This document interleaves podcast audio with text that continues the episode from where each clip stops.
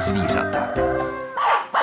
Jedno bulharské přísloví říká, kdo za dvěma zajíci lítá, ani jednoho nenachytá. Jestliže dnes zrovna nemáte rozlítaný den a našli jste si chvilku k poslechu stanice Český rozhlas České Budějovice, právě v tomto čase na vás čeká půlhodinka o zvířatech a taky o lidech, kteří s nimi žijí. Můžete se s námi vypravit zachovateli kalifornských žížal. Veterinářka Lucie Míková nám řekne, co vede králíky k vyškubávání srsti a taky objasníme, proč se lidem s drobnou postavou říká střízlíci. Dobrý a ještě lepší den i poslech vám od mikrofonu přeje Jitka Cibulová Vokatá.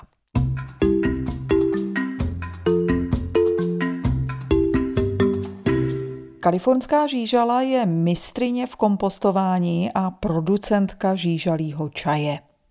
Dokáže toho ale daleko víc. Nejenom to jsem se dozvěděla na žížalí farmě v Ostrově na Prachaticku, kde se velkochovu těchto kroužkovců věnuje už 12 let David Kuchta se svojí partnerkou Šárkou Jakešovou. Teď se tam můžete vypravit i vy při poslechu následující reportáže. Můžeme se podívat, odhrneme ten bioodpad, aby jsme viděli ty žížalky a žížalky mají vlastně několik svých cyklů životních. Od malého kokonku, kde jich v tom kokonu může být několik, se vylíhnou, jsou malé, hubené, téměř bezbarvé, pak dospívají, rostou, až jsou tyhle ty žížaly jako je červené do fialova a když už jsou dospělé, tak pak se provázkují, mezi sebou se jako tak dotýkají. Jelikož jsou hermafroditní, tak vlastně jenom ten dotyk jim stačí k tomu, aby se sami oplotnili. Žížaly jsme sice na okamžik viděli, ale hned zase zmizely do té krásné černé země. Je to z důvodu toho, že jsou světloplaché. Proto žijou v zemi a jakmile se dostanou na sluneční svit, tak se hned schovávají. Na rozdíl od těch žížal, které vidíme v naší přírodě, tak eh, tyhle ty jsou opravdu jako tenké provázky. Jsou hubenější, jsou červený až fialový, nejblíže jsou českému hnojňákovi příbuzné. A výhodou těchto žížal je, že jsou velice hbité, mrštné, proto taky by vyšlechtěný, aby rychleji přetvářeli odpad. Paradoxem je, že chovatelka žížal Šárka Jakešová měla fobii ze žížal. Mě svět žížal začal posléze, co jsem začala s nima pracovat, fascinovat tím, jak dokážou přetvořit odpad a jak výluch z vermikompostu funguje pro růst rostlin. Takže jsem se nechala přesvědčit od přítele Miroslava, abych eh, to zkusila i po praktické stránce. Přivezla jsem si první kýbl žížal, sestavili jsme vermikompostér a já jsem začala zkoumat žížaly v praxi. Na první pohled bych asi nepoznala, jaký je rozdíl mezi žížalou vychovanou v tomto vašem boxu a na poli, v půdě, v přírodě. Ale rozdíl mezi nimi je. Tohle je vyšlechtěný hybrid z naší žížaly hnojní a je vyšlechtěná k tomu, aby rychle pojídala odpady a jenom se množila. A nemá přizpůsobený trávicí trak k tomu, aby přežila v půdě ale když zrevitalizujeme ty plochy na poli nebo na zahrádce už tím humusem nebo tím výluhem z vermikompostu, tak láká žížaly na ty vyživené plochy. Co všechno ke svému životu tyhle žížaly potřebují? Žížaly ke svému životu toho moc nepotřebují. Oni potřebují hlavně potravu, což jsou organické přebytky z domácností ze zahrady. To je vše. V tom vermikompostéru vidím celou bramboru, půlku jablka, banánové slupky. Je to takový typický kompost, který mají třeba lidé na zahrádce? Tak já tady třeba mám i skořápky od vajíček, aby lidi, kteří přišli, viděli, co tam v kompostu i být nemá a co trvá delší dobu pro ten rozklad. Jo, třeba v menších domácnostech, v menších vermikompostérech, tam je větší doba toho rozkladu a tady v těch našich objemech to až tak nevadí, ale trvá to delší dobu. Většinu zvířat, domácích mazlíčků, musí jejich majitelé krmit denně. Mm-hmm. To u žížal platí také? Žížaly nepotřebují krmit denně, ale když je kompostér malý, tak eh, je lepší dávat po menších dávkách časky, když je kompostér potom velký, plošný, protože žížala odebírá ten odpad hlavně z plochy, tak jim můžete dát větší množství a vydrží tam několik měsíců. Tady v této krabici, v tomto boxu, jsou dokonce okurky v plastu. To je běžné balení, které mají obchodní řetězce a my vlastně díky tomu jsme přijímali i tento druh odpadu a žížali, když přetvoří ten kompost, nebo respektive ten bioodpad na ten kompost, tak ten plast se velice dobře selektuje na sítech, kdy se stejně ten kompost prosívá. Vy máte rádi čaj, asi černý nebo zelený, ale tenhle čaj, který tady vidím v mističce, určitě si do hrníčku nedáváte. Tenhle čaj nepijeme, ten by nám možná nechutnal, spíš jíme to, co z něj vyroste. Tento čaj vzniká při rozkladu toho bioodpadu a přetváření na ten úrodný humus a je to přebytečná tekutina, která je obohacená taky už o nějaký výživné hodnoty. Pouze u toho žížového čaje není známá jeho stabilita, proto my čaj neděláme přímo, jenom používáme jako ingredienci k výluhům. V čaji i v těch výluhách je nejdůležitější to, že jsou tam enzymatické složky z žížel. Žížely mají na sobě sliz, ten sliz je velice důležitý nejenom k tomu, aby se prodírali tím bioodpadem, ale ten sliz obsahuje hormony a enzymy a feromony. A tento žížalý sliz s tou přebytečnou tekutinou se pak dostávají do toho žížalého čaje.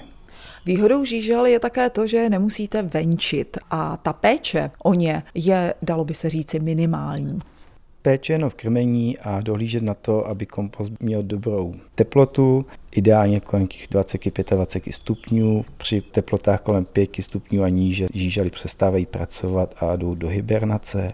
Nedoporučuje se, aby ten kompost vymrzl a musí se udržovat nějaká jeho přirozená hustota a konzistence, takže nesmí se přesušit, ale nesmí zase být úplně zavodnělý, aby se neutopili žížaly.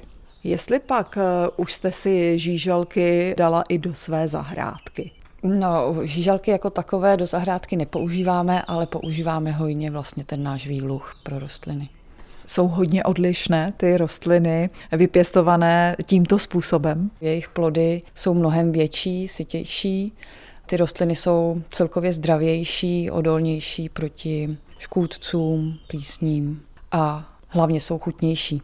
Komu byste chov žížal doporučili? Kdo by je mohl chovat? Kompostovat by mohl každý. Každý, kdo nosí nějaký bioodpad do popelnice, tak ať si to rozmyslí a radši si pořídí domů nějaký malý kompostér. Každý, kdo má zahrádku, si může udělat klasický kompostér na zahradě a dávat to na kopičku, žížaly se mu tam natáhnou a případně, když bude chtít urychlit proces vermikompostování, může tam dát i speciální žížaly a když je objem toho kompostéru bude dostatečný, tak se žížalky tam krásně zazimují a přežijou i zimu. Výhodou vermikompostéru oproti kompostéru je takový, že z vermikompostéru můžete stáčet i ten žížalý čaj.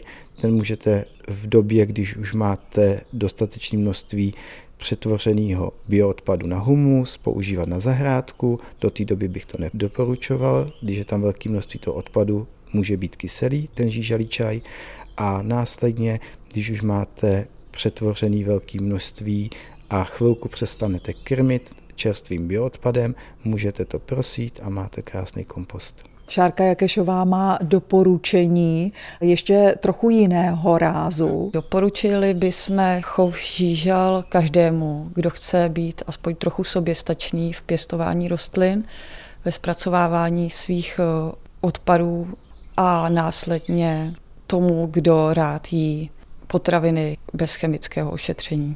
O chovu žížal kalifornských jsem si povídala s Davidem Kuchtou a Šárkou Jakešovou z Ostrova na Prachaticku.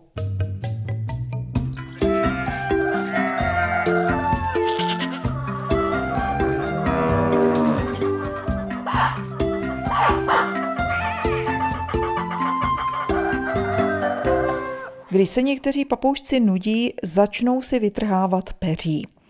Vyškubávat srst si můžou pro změnu králíci. Jestli je k tomu vede taky nuda, to nám objasní veterinářka Lucie Míková z veterinární kliniky Vltava v Českých Budějovicích.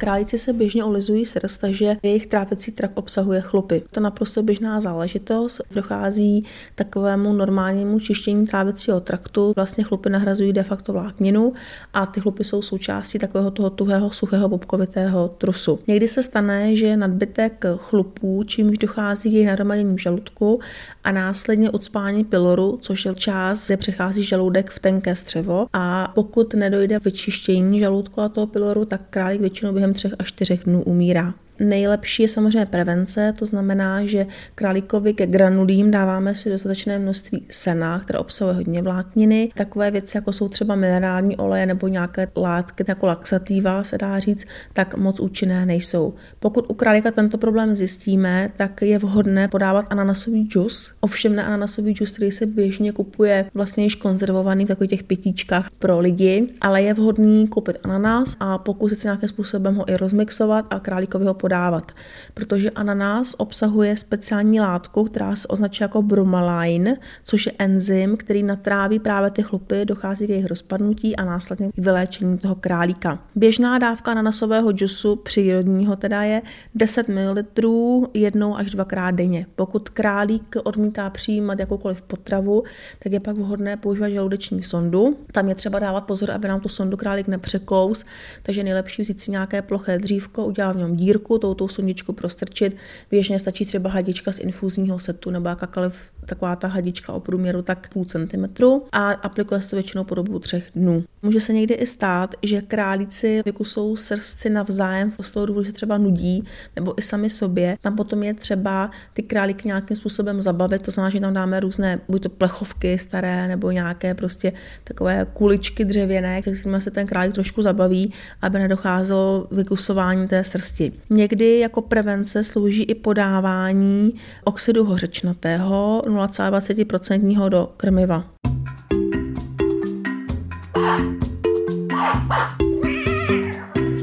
Jestliže někomu řekneme, že je jako střízlík, narážíme na jeho drobnou, nemnoho vážící postavu. Je pták tohoto jména skutečně maličký až nepatrný, jak se vžilo v lidové slovesnosti? Odborné posouzení tohoto přirovnání uslyšíme teď od zoologa Prácheňského muzea v Písku Jiřího Šebestiána. Střízlík není náš úplně nejmenší ptáček, tím je králíček, ať obecný nebo ohnivý, který je ještě o něco menší a váží ještě o něco méně, většinou okolo 5 gramů, ale to je pták vysokých korun, smrkových, hustých lesů a málo kdy přijde dolů k zemi, takže s tím se lidé asi moc často nesetkávali, ale se střízlíkem naopak, protože střízlík je pták přízemní, který žije maximálně v keřovém patře a nejenom v lese, ale i třeba na okrajích zahrad a prostě blíže lidem, takže lidé určitě vydávali střízlíka jako nejmenšího ptáčka ve svém okolí. Pravděpodobně proto označovali ty nejmenší lidi také jako střízlíky. V ústředním časopise pro lesníky, myslivce, lovce a přátelé přírody z roku 1921 se píše Ptáka tohoto nazývá lid králíčkem, protože když ptáci volili krále a ustanoveno bylo, že jim bude, kdo vyletí do nejvyšší výšky, střízlík schoval se orlovi pod křídlo a když tento už výše nemohl, vyletěl střízlík ještě nad něho. Spor potom rozhodnut v ten smysl, aby orel zval se králem ptáků a střízlík králíčkem. Létá střízlík vysoko, nebo je to jenom mýtus? Je to velice výjimečné vidět střízlíka na stromě. Opravdu je to pták toho keřového patra a pták, který se skrývá při zemi a využívá spíše úkrytů v trsu trávy, než v tom keři, natož, aby na stromě byl. Dalo by se říci tedy o Střízlíkovi, že je králem, když ne králíček? Je třeba velice překvapivý jeho zpěv. Jeho zpěv je velice intenzivní, silný, daleko slyšitelný a u tak malého ptáka je to opravdu překvapivý jev. Bývá to v podstatě nejsilnější zpěv, který v lese může člověk slyšet takže je nejhlasitější pěvec v lese a kraluje alespoň v tomto směru. Ano, určitě a on ten zpěv ani není příliš jako ošklivý, on je i libozvučný, takže určitě patří k těm hezčím, co se v lese slyší. Tolik o střízlících ornitolog Jiří Šebestian. Po písničce si o tomto malém zpěváčkovi ještě něco řekneme. Například to, že je mu do zpěvu i ve velmi chladném počasí.